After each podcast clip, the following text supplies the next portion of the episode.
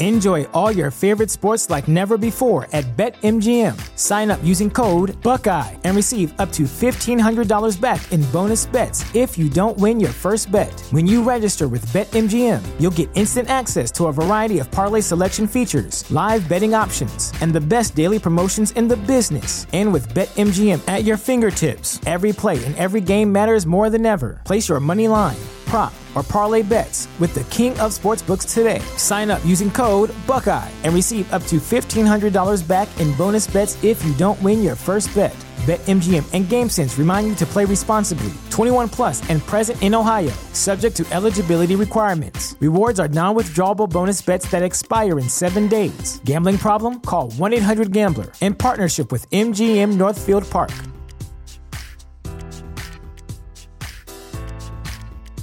Prescription products require completion of an online medication consultation with an independent healthcare provider through the LifeMD platform and are only available if prescribed. Subscription required. Individual results may vary. Additional restrictions apply. Read all warnings before using GLP-1s. Side effects may include a risk of thyroid C-cell tumors. Do not use GLP-1s if you or your family have a history of thyroid cancer. If you've struggled for years to lose weight and have given up hope, did you know you can now access GLP-1 prescription medications at TryLifeMD.com? We're now offering eligible patients online access to GLP-1s, the breakthrough prescription medication that can help you lose body fat and weight. Listen to what people are saying. It's fun to put on jeans that you couldn't get into 6 months ago. Every morning, I look forward to getting on the scale. For anybody who's struggling with their weight, it's a godsend. And here's the best part. Your insurance may cover 100% of the cost of your medication. So go to TryLifeMD.com to have your eligibility checked right now. Get started today at TryLifeMD.com. That's TryLifeMD.com. Hey everyone, and welcome to Real Life Real Crime Daily for Friday, the 20th of January, and I'm Jim Chapman. And I'm Woody Overton. And I'm Mike Agavino. Welcome back. This is episode 5 of Real Life Real Crime Daily. Hard to believe we're at episode 5, guys. I know it. Rocking it. Time flies when you're having fun. Well, speaking of fun, which maybe shouldn't be fun, but we've taken a certain liking or a certain interest in a story we've been following about a woman by the name of Taylor Schabusiness Urban. Up in Green Bay, Wisconsin. Urban legend. Urban legend. Now she will be. Well, Shabusiness's lawyer says that she's crazy. Well, tell about the crime. We're gonna update you on the crime. But I first wanted to ask Woody: do you remember the All Madden team they had in the NFL? It's like All Pro, but John Madden used to do it, and he would nominate his guys for all these crazy reasons. Right. So I think we need an All Woody team. Yeah, well, Schabusiness is definitely. I think we need an All Woody team, and I would nominate Schabusiness as the first. If somebody comes along, I second that. And I mean, Kohlberger could be on there also, but Schabusiness is just different. Well, yes, Kohlberger is horrible. It's all horrible, but I mean, you change your last name to Schabusiness. Well, and remember, Miss Schabusiness earlier last year in Green Bay, Wisconsin, committed a gruesome murder of a gentleman by the name of Shad Thyrion. This was not her husband. This was someone she had a relationship with out of wedlock. Sexual relationship. Yes, a sexual relationship. And Shad Thyrion will not be having any other sexual relationships from here on. As a result of that one, he lost his head. He lost multiple other body parts. Other body parts were played with after his death in an attempt to arouse them, and all kinds of other crazy things went on. And layman's terms, she blew him after he was dead and used sexual toys on him after he was dead. Postmortem, yeah. Hence her All Woody nomination. But just to refresh, she is charged with first-degree intentional homicide, mutilating a corpse, and third-degree sexual assault. She was supposed to stand trial on October 24th of 2022, but in September, her lawyer argued, first, Ms. Schabusiness changed her plea. Her plea had been not guilty. She changed her plea to not guilty by reason of mental disease or defect. Mental disease or defect. Any thoughts about that, fellas? Well, I mean, I don't know what to say about that. I'll tell you my thoughts on it. Y'all, I've seen this numerous times, this attempt to be used, insanity plea, if you will, is basically what she's saying. Now, most of the insanity pleas are totally bullshit. Like, you know, the person obviously hides the body or, you know, lies to the cops or whatever.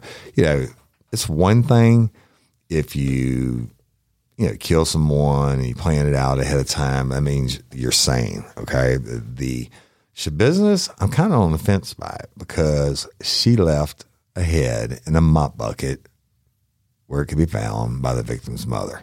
Then, once questioned about it, she said, oh, fuck, I left that. And then she goes on to confess. I left the head. You're really going to have a hard time finding the rest of the body parts. And I blew him after I killed him. Went into detail how she killed him, that she was choking him out, and then she just kept on. But then she had sex, oral sex with him post-mortem. Then she used sexual toys on him post-mortem, her words, not mine. I think there's certainly a screw loose that you can't use I was high on drugs. That's not an insanity defense. If you're truly insane, you don't try to cover anything up. I think that where they're going to get her on this is she actually cut the body up and obviously put some pieces somewhere, so that if she was truly insane, she would have done it and she'd have sat there naked waiting for somebody to find her because she's out of her mind. I also think she's a bit cray-cray on the stuff that she did afterwards at 24 years old.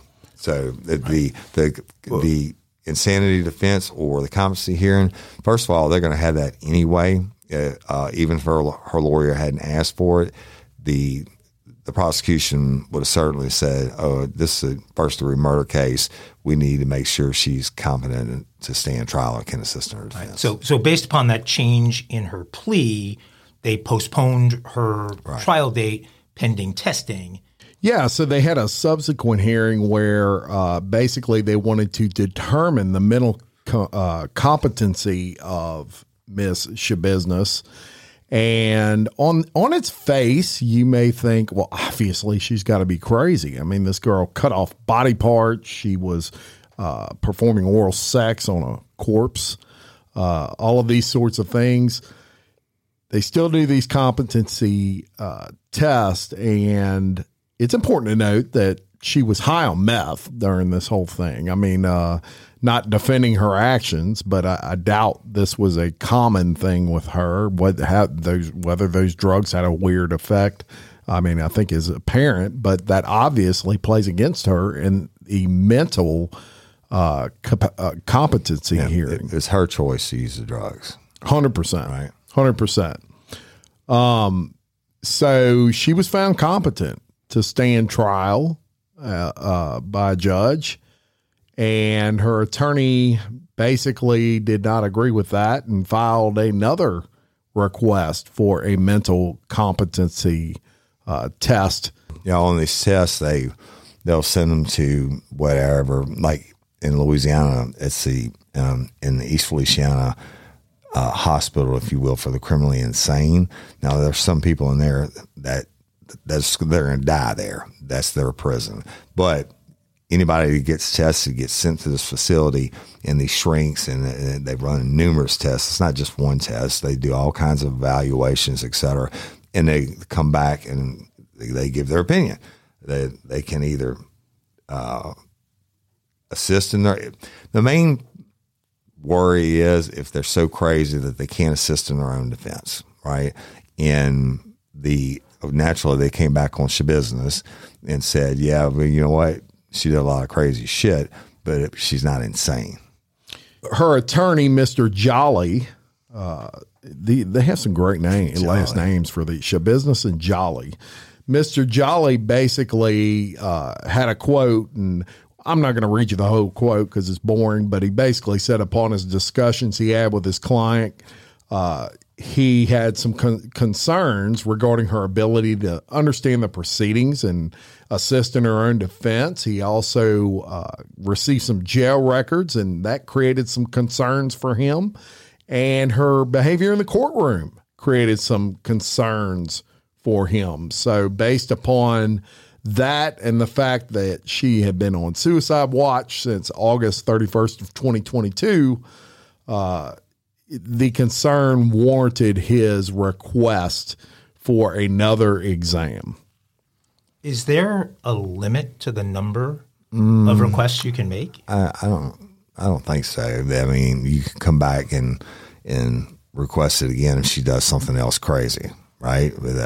But in so many of these cases, when they try to use insanity plea, they're going to go in jail and strip naked on suicide watch and shit on themselves. And I've actually seen this happen, defecate and rub it all over themselves. They're going to try to act crazy as fuck because, you know, you're about to get the death penalty if they have it in this case.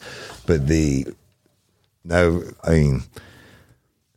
erring on the side of caution basically. And of course the judge is not going to refuse it. I'm sure she's done a bunch of crazy shit in jail and everything else.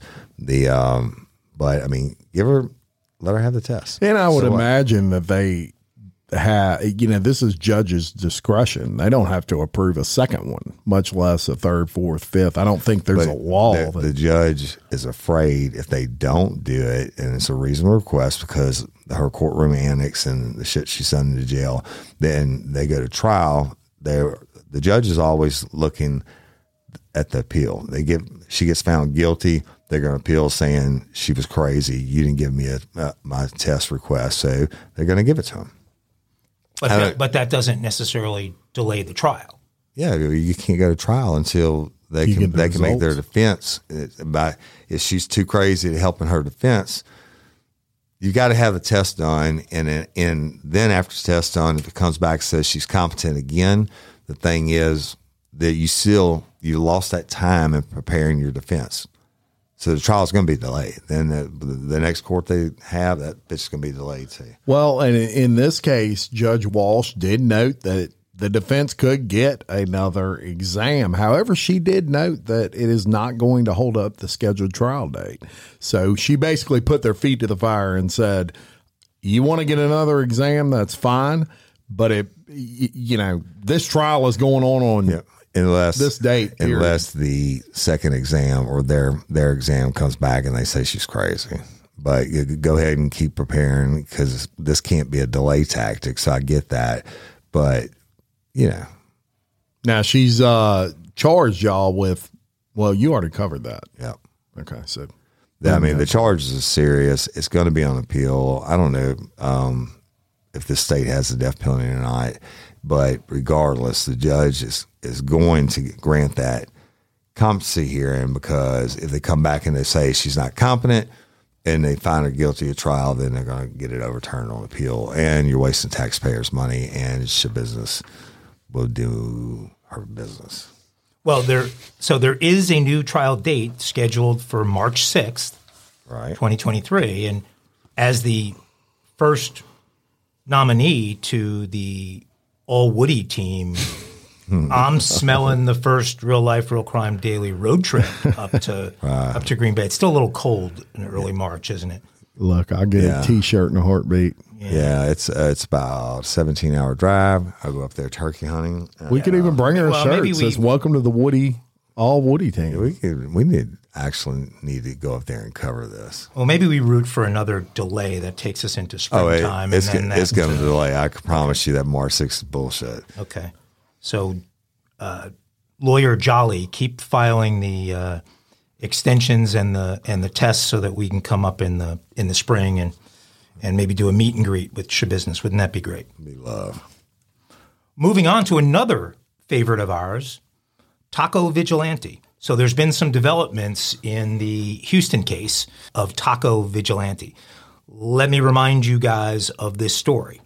So this is a gentleman who happened to be enjoying a taco at his favorite neighborhood taqueria in Houston, Texas, when a young man walked in and wielding a handgun and instructed every one of the patrons to hand over their money. As he began walking around tables and collecting the money, Taco Vigilante waited till he walked right by his table. He then promptly stood up, got behind the bad guy, and as I said last time, he shot him up good. Yeah, you said he killed him good. Killed him good. Well, he may have killed him too good based upon what's happening now, which is that activists in Houston are calling for the arrest of Taco Vigilante, who is still not named in any of this reporting. And they're saying that he went from being a law-abiding citizen to a lawbreaker when he continued to fire despite there being no threat. And so Woody, you know exactly what happened. You have described it. What would you think the over-under on shots fired should be in a situation like this? It's maybe you got away with it with the first shot fired, but when you – or certainly, I think, if correct me if I'm wrong, he shot him in the back to begin with. And then when as he goes down, he puts 8 more in him. I mean, it's like the last episode of Real Life, Real Crime Daily with a chiropractor tried to give his wife lead poisoning. This dude was doing the same thing to the Taco Vigilante, gave this dude lead poisoning 9 times. So well, I think he's definitely going to face something. Problem is, he also left the scene. The update is that you have this activist group now. So he's gone from hero to now his hero status is being challenged directly by activists who are calling for him to be charged. And there is a grand jury that is investigating the case. They've not identified him, as I said. But by the way, it wasn't clear whether all 9 shots had been had made contact with the target. Right. So it's possible that his lead poisoning isn't quite as bad as you intimated, but he still sprung the leaks, evidently. Yeah, and the activists point out that the manner in which Taco Vigilante left the scene after the 9 shots, he threw his cup on the bad guy, if he's still the bad guy, on the floor of the taqueria as he walked out to get in his vehicle, which we talked extensively about last time. So he shoots him, kills him good and thorough, and then throws his cup on him as he's walking out and doesn't call authorities. I think if he had just called the cops, he wouldn't be having this issue. Probably. I mean, something needs to happen. I mean, the message to the public here, if nothing happens, is Texas, baby, and you got a right to defend yourself. But that's right. I mean, how many shots? Just because, you know, in my mind, look, I'm not my defense to that would be, hey, I'm not a police officer. I'm not a someone that goes around shooting people all day long, and I have no time. I don't have any idea how many shots it would take to stop somebody. I've seen people get shot 3 and 4 times and keep coming. Yeah, look, I'm going to unload. I have 16 rounds, and they asked me why did I shoot them 16 times. I'm going to say because I didn't have a 17th round. Right. I mean, this guy could have killed everybody in there. We don't know what his intention was either. He could have been robbing, and then he's going to turn around and just kill the whole place. Hey, the whole thing wouldn't have happened had he not gone in and robbed them with a toy gun. Right. Or with a gun, period. Right. So, tough one. Dumping a drink on him? I am with Mike that something is going to happen to him just from the aspect of they do not want to set a precedent that everybody can go around unloading a weapon on somebody just, you know, because they can rob. Yeah, I mean, you killed him, but that then you threw your drink on him as the last disrespect, right? Well, and then the authorities in Harris County are saying that it could be that they may go after abuse of a corpse as the crime, which is somehow a misdemeanor. That's a misdemeanor. Yeah. Well, that can't be for the other 8 rounds he put out. Maybe that's for throwing the drink on him, because I mean, you don't know which shot killed him. That's my point. Yeah, but hey, throwing the drink on him—that's pretty cold-blooded. And just walking out, I'm going home. See you later. Shout out. Yeah, I think I had him with a chance to get on the All Woody team until I saw the dumping the drink on him, and he's screwed. That and the truck, we can't let him. Yeah, the truck let him in. So the pimp ride. Taco Vigilante, like good luck to you, sir. Yeah, interesting. Shout out to AstroPro for sponsoring this episode and providing us with free samples. My allergies are throwing my whole morning off. Do I sound different to you? I love it. You sound like, it's that time of year, though, bro. I sound different to me. I feel like I'm in a submarine. Yeah, well, have you tried AstroPro? It's faster, bro. Oh. Right? AstroPro is the first of its kind nasal allergy spray. It is the fastest 24-hour over-the-counter allergy spray. It starts working in 30 minutes, while other allergy sprays take hours. AstroPro is the first and only 24-hour steroid-free allergy spray. AstroPro delivers full prescription strength, indoor and outdoor allergy relief from nasal congestion, runny and itchy nose, and sneezing. Hey, I use this, and you should too, Jim. Last weekend, I planted my garden, and it's that time of the year, and my allergies really kicked up with it, right? I use AstroPro every time my nasal allergies flare up, and I'm always amazed at how fast I'm back in the game, down on those roads, playing my stuff. Get fast-acting nasal allergy symptom relief with AstroPro. Go to astroproallergy.com for a discount so you can AstroPro and go today. AstroPro allergy.com. It's faster, bro. Uses directed for relief of nasal congestion, runny nose, sneezing, and itchy nose due to allergies. AstroPro and go. Why are so many dogs suffering from health issues? Actress Katherine Heigl, who's helped save over 16,000 dogs through her foundation, says she's seeing more health issues with dogs' joints, odors, and health than ever before. And after doing a ton of research, she feels there's one place we can look to improve any dog's health. What she discovered is that the way many dog foods are made can actually create toxins that could be wrecking our dog's health. And this is true for many premium brands. Fortunately, she found that just by adding a few special superfoods to her dog's food, she saw huge transformations in their health. She's made a 20-minute video explaining step-by-step how anyone can do the same thing to see incredible changes in their dog's health. Now, my dog, Phoebe, is the queen of our house, and I can tell you that her health is extremely important to us. She is a part of our family. I watched the video, y'all, and I was amazed by the things I didn't know that could impact your dog's health. This 20-minute video is packed full of tips that I've already started with my dog, Phoebe. I'm noticing more energy, healthier skin and coat. If you want to keep your dog healthy and happy, go to badlandsfood.com/RLRC and watch Catherine's video right now. Again, that's badlandsfood.com/RLRC. You guys remember the former governor of the state of New Jersey, Chris Christie? Yes, and also worked for Trump for a while and everything else. And slammed Mark Rubio in the debate. True. And Mark Rubio was never heard of again in the presidential election. If you'll remember. Yeah, I do remember. He's a career politician. One of the best, probably 2 minutes I've ever seen in a debate. Yeah.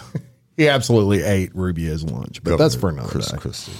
Well, he's got a niece that might have some etiquette issues. So his niece was at the Louis Armstrong Airport just down the road in New Orleans back Thanksgiving time, and she was forced to get off an airplane because she asked. She asked passengers who appeared to her to be Latino whether they were drug mules. She also kicked and spit on Jefferson Parish sheriff's deputies as they tried to detain her and get her off of the plane. Her name is Shannon Epstein. She's 25. She was boarding a Spirit Airlines flight to New Jersey. And like I said, she asked a family that was seated near her, whom she perceived to be Latino, if they were smuggling cocaine. Like maybe she wanted some cocaine. That's according to Captain Jason Rivardi of the Jefferson County Sheriff's Office. He said that airline workers requested Epstein be removed from the plane as she became increasingly irate, and the plane, which had started to taxi to the runway, returned to the gate. When the deputies arrived, Epstein refused to exit the jet bridge, and when they tried to arrest her, she became extremely combative. Yeah, and the problem with that is, you know how narrow planes are, right? And then I imagine this Spirit Airlines Thanksgiving time is full, and they go to put, you know, they were giving her verbal orders to exit the plane. She's like, "Go fuck yourself. I'm trying to talk to my drug mules," and they have to then the use of force continuum is what it's called. Their next step would have been either soft empty hand control, which is actually putting your hands on them and escorting them all. And they certainly wouldn't have used freeze plus P, which is actually right after verbal commands, because it would have infected everybody on the plane. So you have to put hands on them. Now you're in a, I don't know what this lady's size is or anything, but you have to put hands on them and then the fight's on. Now let me tell you something. I don't care. We, in movies or whatever you see, it's hard to get somebody handcuffed if they don't, if they want to resist. Male, female, it doesn't matter. And the tighter the confinements are, like they are on an airplane, it's fight on. Yeah, so we don't know if these six deputies that tried to arrest her were female, male, whatever. But I mean, there's some things to keep in mind here. Number one, if you're male and you've got a female that you're arresting, I don't care what anybody says, you're going to take a little more care with a female. If that was a male, they would have tackled him, grabbed him, you know, however they had to grab him. A female, they're probably a little more cautious. You're also doing this in public, yeah, on a plane and on a jet bridge where you have people watching you. They're around you. Right. They're watching you. Guess what? Everybody's got a cell phone. Right. So, you know, there's that to consider, too. So the last thing you want to do is have six, let's assume they're male deputies, trying to take this lady down, and everybody's filming it, and they're manhandling her and throwing her against walls. That's not going to happen anymore, not in this day and time. But you still got to do your job. Still got to do your job, and that's just what they tried to do, and eventually they did get her handcuffed. My point is they probably took a little more care than they would with a guy. Well, in the scuffle, she actually bit nice some deputies. She kicked another in the groin. Yes. She was fighting, right? And so I haven't seen the video of them arresting her, but it's funny that it took six of them to do it. But I can kind of see that if it was six guys, man, because they're not going to just tackle her. But I don't care if it's guys and girls. It's a hell of a lot harder to get somebody down, especially in a confined space, and get handcuffs on them and get control, especially at some point she bit one of them, and I'm sure he's backed the fuck up, right? Yeah. And just to even get your hands behind their back. That's why on females, on our use of force continuum, right after verbal commands, you could spray them. And I used to love it. And a female would get out and be like, "Ma'am, turn around, put your hands behind your back, go fuck yourself." I'm like, "Okay." And I spray it, and then they're like, for the first minute or so, it doesn't hurt that bad, and then your eyes involuntarily swell shut, you can't breathe and everything else. It's a gift that keeps on giving. But I would spray them in a heartbeat, so I didn't have to put my hands on them until, I mean, they weren't fighting after the spray, but you can't spray in this confined space. But six, it's not unheard of, y'all. I mean, I'm telling you, I've been in piles like that. We call them a scrum with me and five other guys on one guy, and you're fighting and everybody's trying to grab a limb and get their arms back, and you know, your buddy gets bit and kicks somebody else in the nuts, and six is what it is. Well, and she was also screaming during this melee that her uncle is personal friends with Donald Trump. That's right. So I don't know what you're thinking you're doing trying to handcuff me, right. But yeah. I'm going to get the Donald on the phone. The Donald? The true victims. I've been arrested. Yeah. The true victims in this story are the people, and they may not even been Latino, that she had the gumption say, hey, y'all drug mules. Yeah. And then she's going to take on the whole Air Force Department from Jefferson Parish Sheriff's Office. Do y'all like sell cocaine? Hey, and the other real victims in the story are the people who are riding shitty Spirit Airlines to begin with, and they got to turn around and taxi back to the gate. That's what I'm wondering. What is she doing riding Spirit Airlines? Right. With, I mean, your uncle's freaking personal friends with the Donald, and you're on Spirit. Yeah, don't knock Spirit. I don't mind Spirit, but I'm not. I've ridden them. I mean, you would think she'd have a private plane or something, and actually, she had some money. Look, she got arrested. They actually handcuffed her to a wheelchair eventually so she could move. She wouldn't walk, so they handcuffed her to the wheelchair to roll her out. And the most interesting thing about that was, as soon as she got to jail, she bailed out, paid $10,750. Yeah, so she had money. That's over. Probably saved that Delta money. That's 12% of it. Yeah, right. Maybe she didn't buy the snacks at pre-purchase of snacks from Spears, or pay for the carry-on bag. But you would think a private plane or something. Oh, I mean, man, I don't know. That story is fucked up. Oh, folks, if you search Shannon Epstein, New Jersey, or Shannon Epstein, Chris Christie, you will get some images. This does not in any way look like the kind of person who. So she had to be hammered. She had to be hammered. I mean, she's airport alcohol. That's baby. Right. Can you imagine being on that plane, seeing this hammered girl walk on and ask this family if they were smuggling? Are you drug mules? Are you drug mules? What the fuck? And then she's shouting that she knows Donald Trump and his Chris Christie's niece. Yes, indeed. Did Chris Christie offer any comment? No, he did not, actually. Not surprisingly. I mean, they reached out to him, left a couple messages, and he had no comment. He probably disowned her years ago.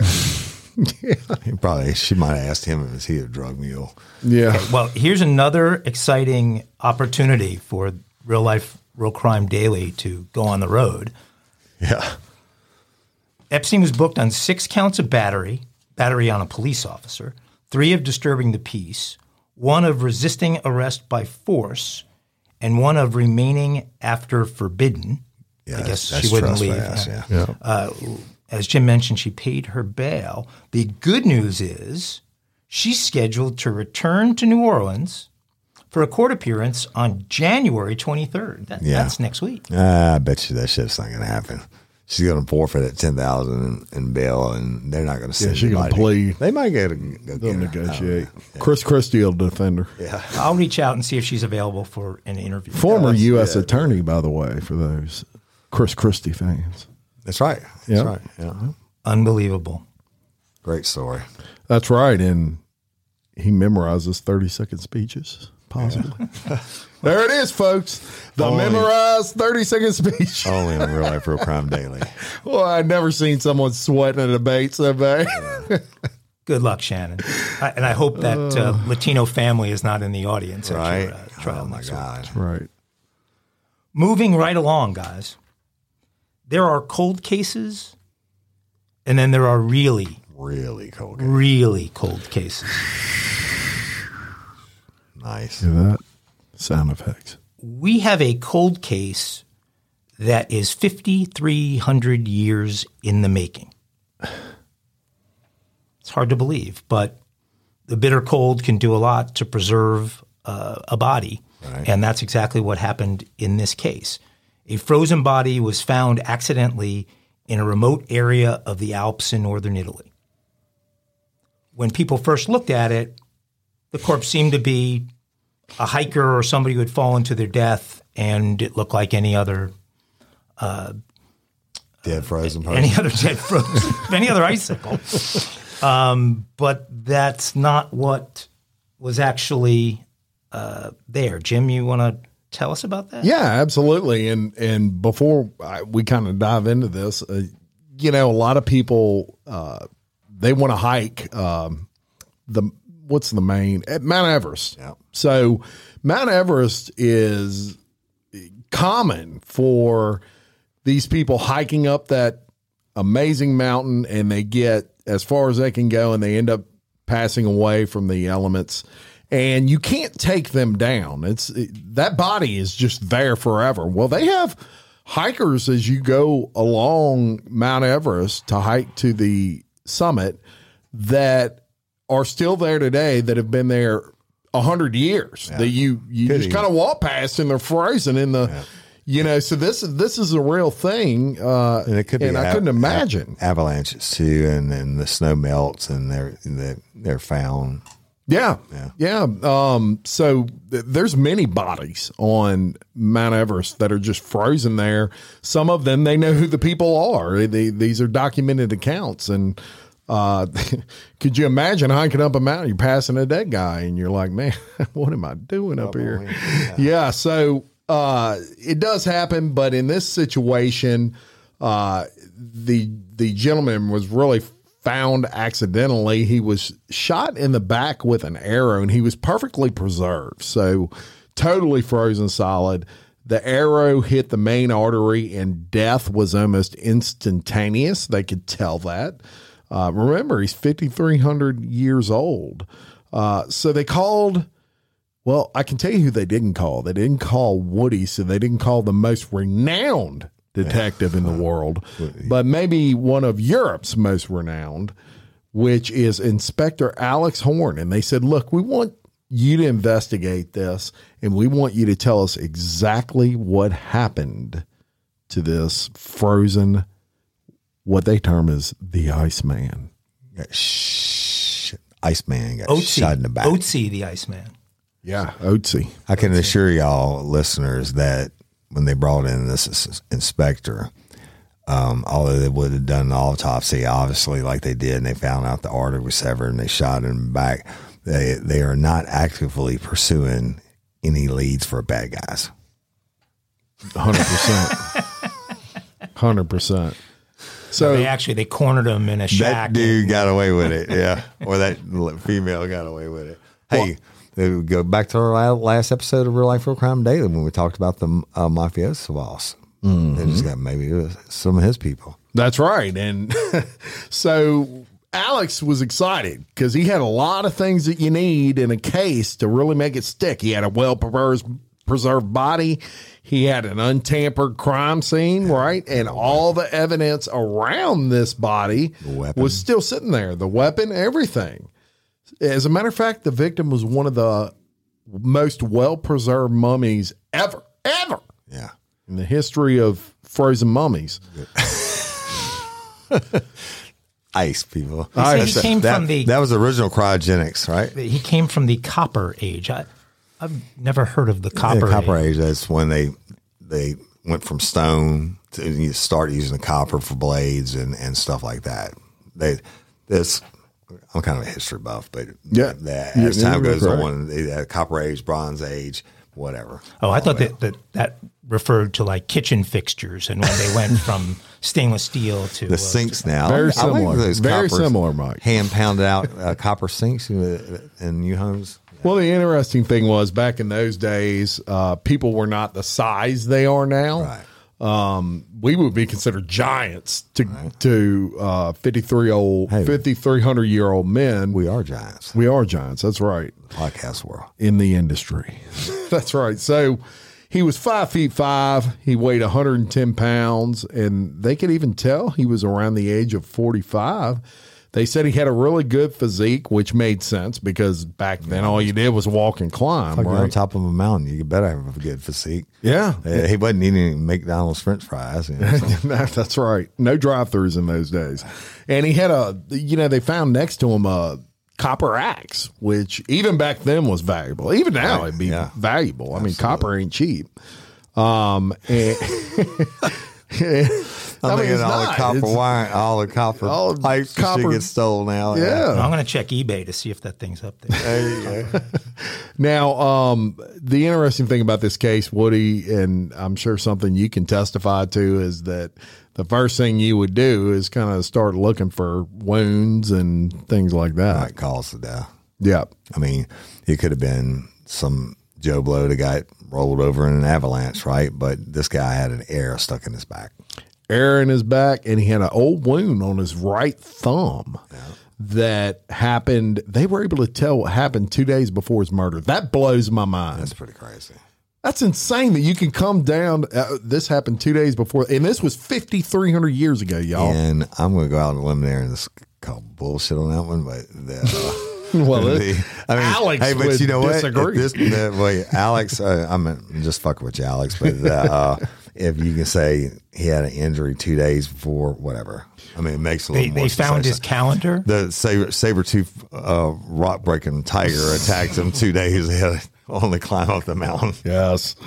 Or woolly mammoth. So here's one of my favorite animals ever. Definitely my favorite dinosaur ever or whatever.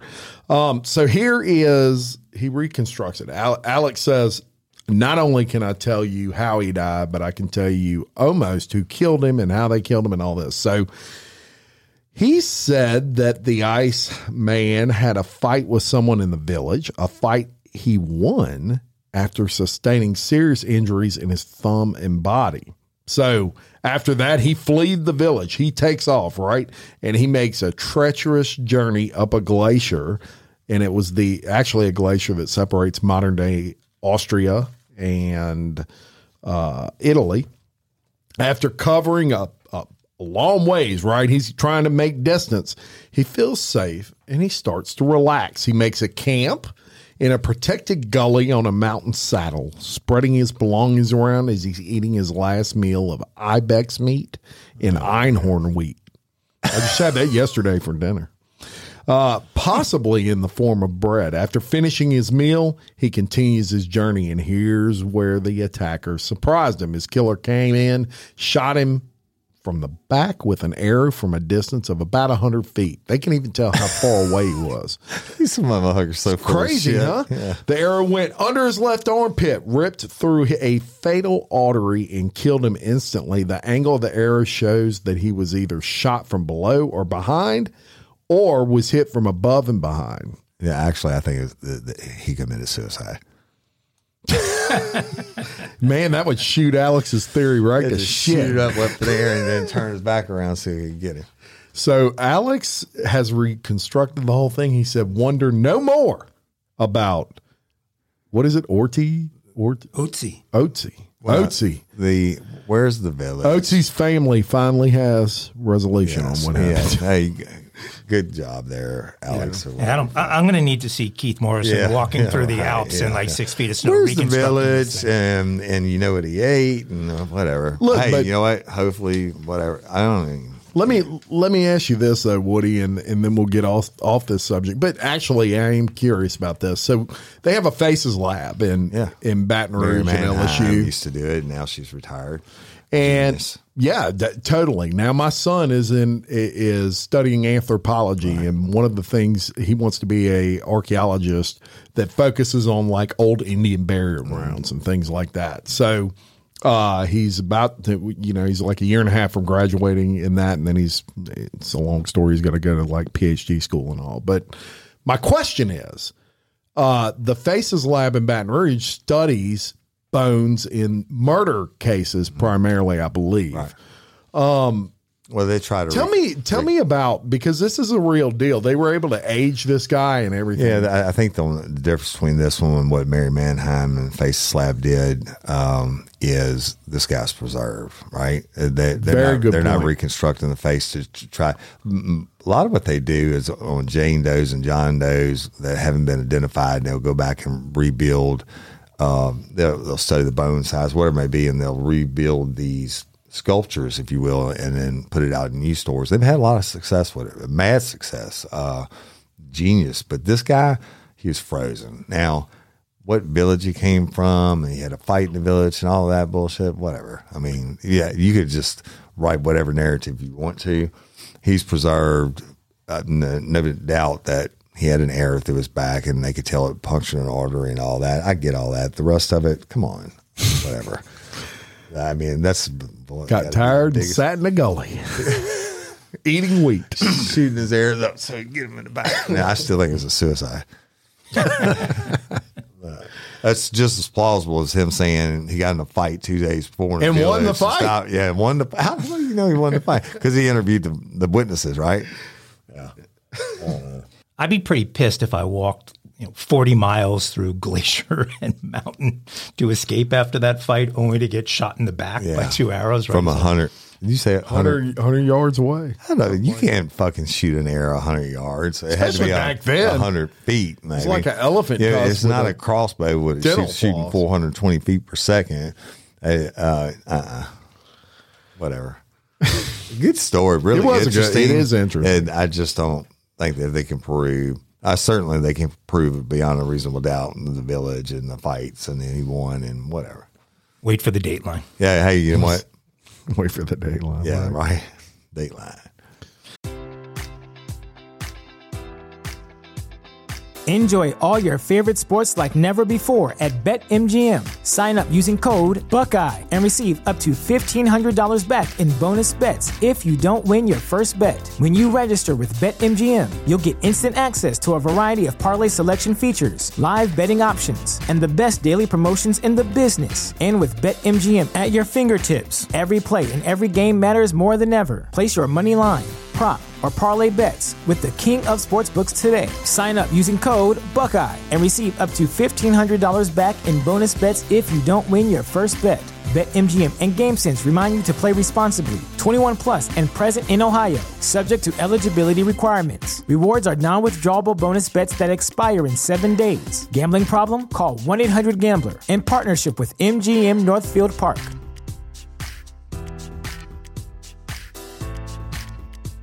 Save big money when you start your next project today at Menards. Convert your current recessed lighting with energy-saving LED downlights from Fight Electric. They're bright and install easily in just minutes. They also go from regular lighting to nightlight mode with just a simple flip of a switch. Save big on all Fight lighting products now at Menards. Shop our lighting options today in-store and on Menards.com.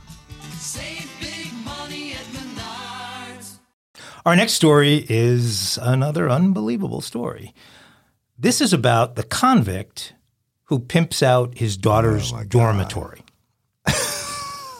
Prosecutors are seeking a life prison term for an ex-convict who extorted and forced into labor or prostitution some women he met at his daughter's on-campus housing at Sarah Lawrence College.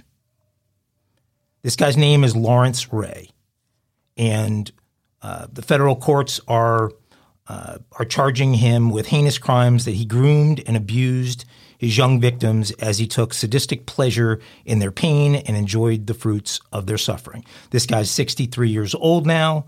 He was convicted last April of using threats and violence to enrich himself with millions of dollars as he ruined the lives of his daughter's friends, watching them descend into, quote, self-hatred, self-harm, and suicidal attempts under his coercive control. His sentencing is scheduled for next Friday, so we're talking about a sentencing here. His lawyers are arguing for leniency because, believe it or not, Lawrence is a victim. They're saying he should face just 15 years maximum because of his own physical, sexual, and psychological abuse suffered as a child and through his young adulthood, that his abuse bears a striking resemblance to the conduct underlying the offenses he now stands convicted of. So his lawyers are taking the victim stance. So he was convicted at a trial after weeks of testimony that chronicled his psychologically manipulative relationships with these young people. So first of all, I don't get, how do you just move in and you're just out of prison? How do you move into your daughter's dorm? Like, where can you do that? Yeah, master manipulator. And on the victim defense part, I submit to you there are millions of people who have been sexually abused and physically abused who don't go on and pimp out their daughter's dormitory. Right. Yeah. I hate Crimea River. There's millions of people and they don't do that. Hated for the victims in this case, but this guy had to be the ultimate player. Well, and I don't know if it was at this point, but Sarah Lawrence for years was an all-girls school. I don't know if I know they've changed now to be co-ed, but I don't know if they were still all girls in 2010. But I just still don't understand how somebody moves into. Well, I mean, you get out of prison and you got nowhere to go, and you have a daughter. Maybe your daughter loves you, and you say, "Hey, I'm going to be on the street," and she says, "Well, you can come live at my dorm until you get." Yeah, but then how do you transpire from that to pimping out the whole dorm? No, I'm not defending him. I'm just saying I can see how he ended up there. Maybe they were running like a Backpage or a Craigslist type situation, because I can't see all these Johns when he's making millions of dollars. All these Johns coming into the dorm and being serviced like a whorehouse. Well, is he just paying everybody? Because every dorm, every school I've ever been to has an RA. Right. So there's somebody in charge of the well-being of the girls. I'm curious if it was pimp them out too. Well, and I'm curious if it was an actual dorm or if it was an apartment complex on the campus. I mean, LSU has 40 apartment complexes that aren't technically dorms on the campus. That, I mean, they're just anybody can rent them. Well, right. They consistently throughout this version and others I've read on the story refer to it as a dorm. And so if it was off-campus housing, you'd use apartment or something like that. So right. And what I was thinking was, I'm like you. I don't think that could have taken place in a dorm. I think they're referring to it incorrectly. That's just my thought. But how do you, like you say, there's an RA in the dorm. There's no way all this could have taken place. He wouldn't even be allowed to live in it. Well, I mean, he's 63. You can't hide. If it was still an all-girls school, that RA would have been a woman, and presumably he could have put her to work as well. That's what I'm saying. Maybe he may turn her out, too. God, he must have been that's what I'm saying. The original player from the Himalayas. OG gangster. Wow. Pimp, right? Well, pimping ain't easy, right? Pimping ain't easy. That's right. I'm not making a light. Yeah, this shows you how fucking crazy this world is. That shit like this can. You thought Schabusiness was bad. This guy, I mean, to pimp out a whole dormitory. I hate it for the victims, and I guess I know true evil exists, and I guess there are people that are master manipulators on this guy's level, but he got caught. Yeah, and here's the thing. It makes you question the comment, and of course these are victims. But I mean, how? It's kind of like I've had friends in the past get caught up in those scams where you end up giving your credit card information and stuff over the phone, and I'm like, how in the heck did you fall for that? I mean, to me, it's unfathomable. But one woman testified, Woody, that she became a sex worker to try to pay reparations to Ray after being convinced she poisoned him. Over 4 years, she gave Ray $2.5 million in installments that averaged between $10,000 a week and $50,000 a week. That is. That's, walking around with a mattress tied to your back pay. I mean, that's like serious pooty. She's got to be a hottie, huh? Right, no lack of business here. Yeah, but but we're not. We're not poking fun at it. But the $2.5 million in 2 years. Dude, she's making cheese at $50,000 a week. I know a cop in Laverne, Tennessee, that's bitching looking at that right now. She's like, I could have made that. And Ray had shown no remorse for any of this, which is typical of manipulators. Right. By the way, Chatbot says that Sarah Lawrence College became co-ed in 1968. So I'm just a little bit off there. So the Mike, you way off. Well, I just knew as a kid, I remember it being co-ed, but being all girls, but I doubt I was thinking about college at age six. Where is that college? It's somewhere in the New York area. I'm not exactly sure. There's something important, though, that we need to mention in this story, and that is, you know, Ray was not just this loser that, well, he was a loser, but he was, you know, went to prison and was not well known. He was actually in the world of New York City politics and actually played a huge key role in the former New York City police commissioner, basically getting a corruption conviction. So he was in with people, and he used that. Politicians use prostitutes also. Yeah. Well, he used that influence, though, to get these girls' attention and to, you know, he's showing power. And I'm in this political realm, and I guess that was an attractor to them initially. Then he'd tell them, you poisoned me. Or he'd say, I don't know how that works. He'd send that one over that paid the $2.5 million in reparations, but they go and they prostitute for the judge or whoever it is, and then he has that power on them, right? Yeah. Well, if you're on DraftKings, I'd take the over on the 15 years behind bars for this guy on this one. No doubt. For real. Yeah, he's definitely going to do some time. He'll die in prison. Yeah. Moving right along. This one's unbelievable. You guys familiar with Young Thug? You guys are big hip-hop guys, aren't you? Yeah, of course. I'm listening to it every day. I don't remember him, but I do remember Old Thug. Wow. I'm an old thug. See, coming... Yes, I remember Young Thug. You do? I mean, I'm familiar with him. I've heard of him. You've heard of him. Okay, yeah. So... coming from California with teenage boys, hip-hop's a big part of the lifestyle. So I've actually been exposed to Young Thug's music over the years. So, which is why this particular story. I thought I saw your ears bleed. I can't imagine. Grabbed my, listening to my Young Thug. Attention. Well, there's some things here. I don't listen by choice. I'm just saying. I used the word exposed, didn't I? I was exposed to some of his music. So. He is he's on trial right now, being accused of co-founding a criminal street gang responsible for violent crimes and using his songs and social media to promote it. Yeah. So the Atlanta-based artist, whose given name is Jeffrey Lamar Williams, not nearly as hip-hop sounding as Young Thug, was charged with more than 24 other people in a sprawling indictment. More charges were added in a second indictment. Fellow rapper Gunna, whose real name is Sergio Kitchens, was also indicted and has since pleaded guilty to a racketeering conspiracy charge.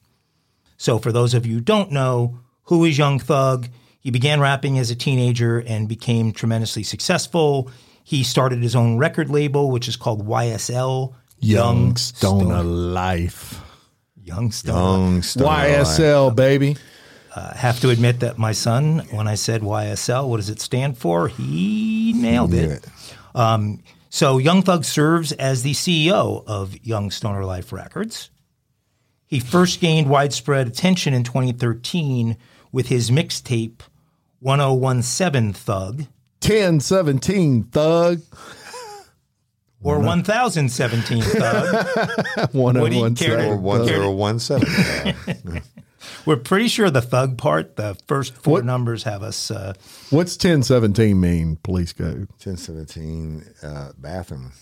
Does it really? Yeah. Bathroom Thug. Maybe.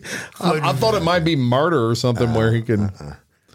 Could very well be.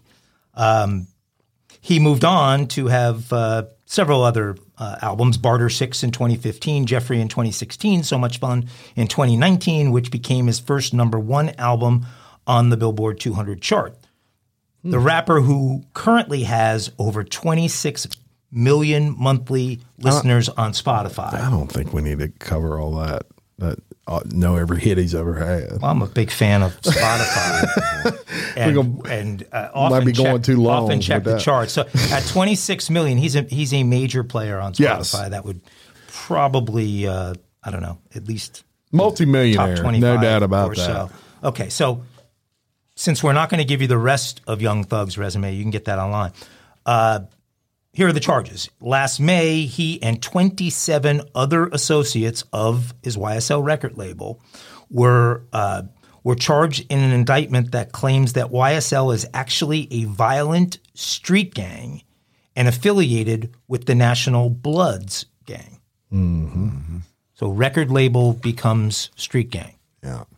Yeah, I see it on these videos and stuff, and I'm not directly familiar with him, but they do like the street scenes and the motorbikes racing and displaying the guns and the pounds of weed and stuff like that. So where these guys are fucked at is the RICO statute, which is a continuing and ongoing criminal organization, and they brought that in to originally deal with the mafia. Well, I submit to you that the Bloods and the Crips are ongoing criminal organizations, and these dumbasses do these videos, and they get a lot. I mean, people love them, evidently. But if you're going to be showing your firearms and your pounds of weed, even though they can't prove it, in totality, if they go back through all the stuff, and that's your ass, right? That's right. And RICO, for those of you that ain't familiar with it, in the mid '80s, probably to the early '90s, that was the number one tool used by the FBI to take down the mob. Right. Period.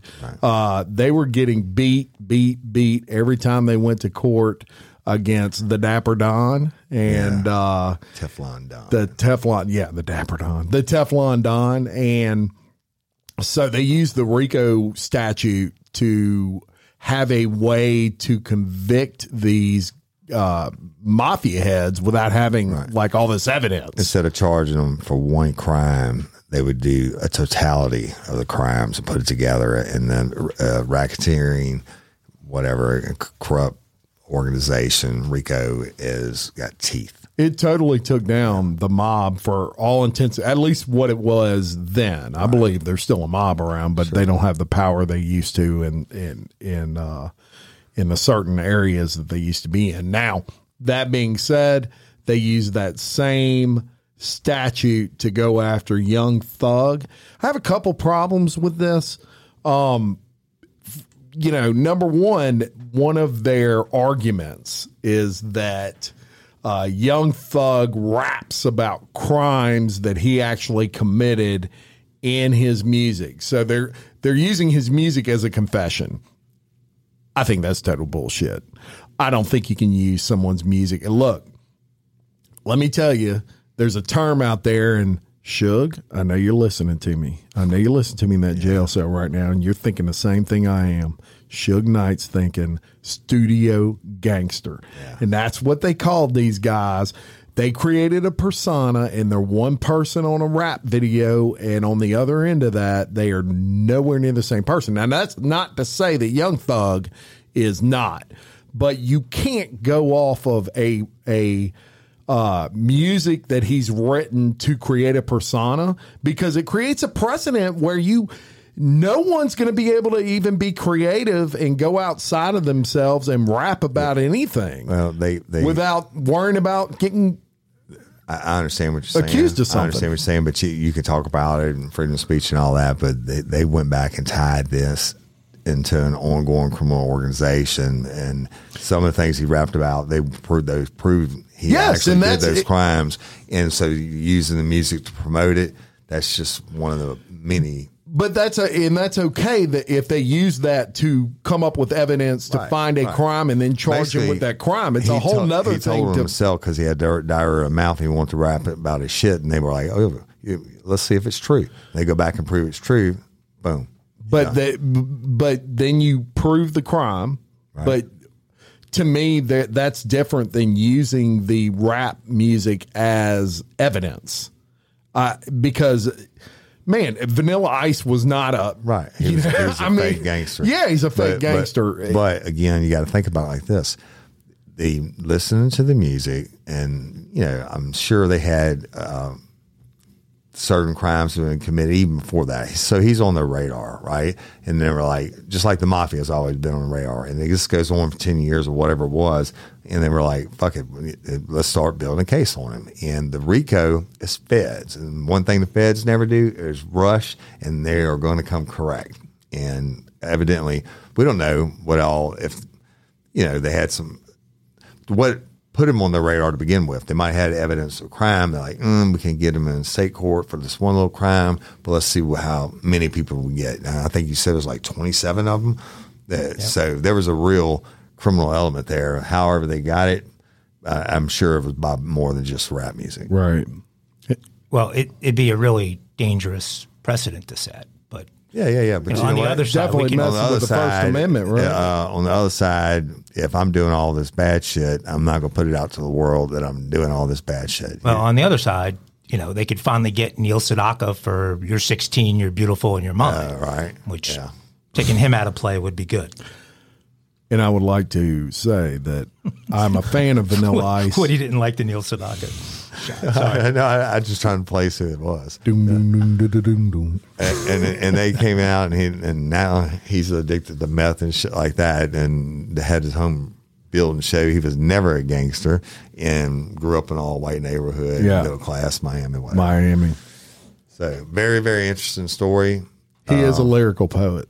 That's right. 5.0. The highlight, the highlight for me of looking at this case was looking at Judge Ural Glanville reciting the lyrics from Young Thug's 2016 single "Slime Shit" in court.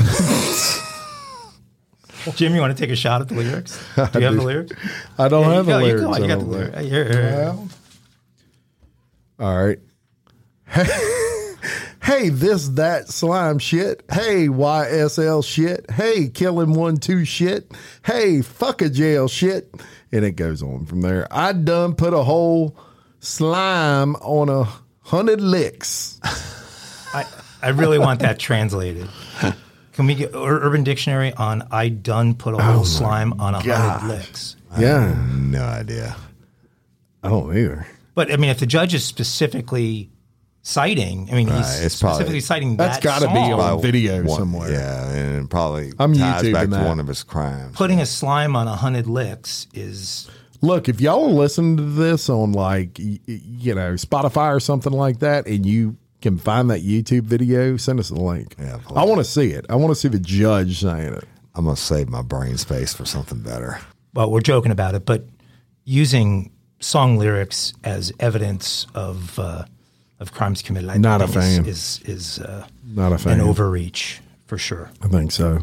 Free speech. The judge read the N-word out loud in court? Yep. That's what it said. Really? Right. Well, that was a show chock full of interesting crimes, right? Fire, people. Indeed. And we love y'all, and tune in. Share us with others on all your social media platforms, and help us spread the word of the...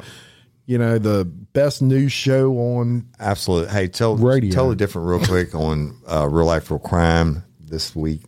On this coming week, you will get an old school edition Courtney Coco series done. But more importantly, we have the LOPA, Louisiana Organ Procurement Agency ticket raffle tickets on sale for the Crew Bash, the 4th annual Crew Bash, which tickets are also on sale for on Eventbrite.com for that. But if y'all get a chance, come back and listen to Old School RRC and RRC Daily. Absolutely. And I would like to throw in there that Young Thug will be performing with Chase Tyler. That may not be true. We'll have to check on that. All right. That's going to wrap it up for today. Perfect. I'm Jim Chapman. And I'm Woody Overton. And I'm Mike Agavino. And we'll see you on Monday for the next edition of Real Life, Real Crime Daily. Peace. Shabusiness. Enjoy all your favorite sports like never before at BetMGM. Sign up using code Buckeye and receive up to $1,500 back in bonus bets if you don't win your first bet. When you register with BetMGM, you'll get instant access to a variety of parlay selection features, live betting options, and the best daily promotions in the business. And with BetMGM at your fingertips, every play and every game matters more than ever. Place your money line, prop, or parlay bets with the king of sportsbooks today. Sign up using code Buckeye and receive up to $1,500 back in bonus bets if you don't win your first bet. BetMGM and GameSense remind you to play responsibly, 21 plus and present in Ohio, subject to eligibility requirements. Rewards are non-withdrawable bonus bets that expire in 7 days. Gambling problem? Call 1-800-GAMBLER in partnership with MGM Northfield Park.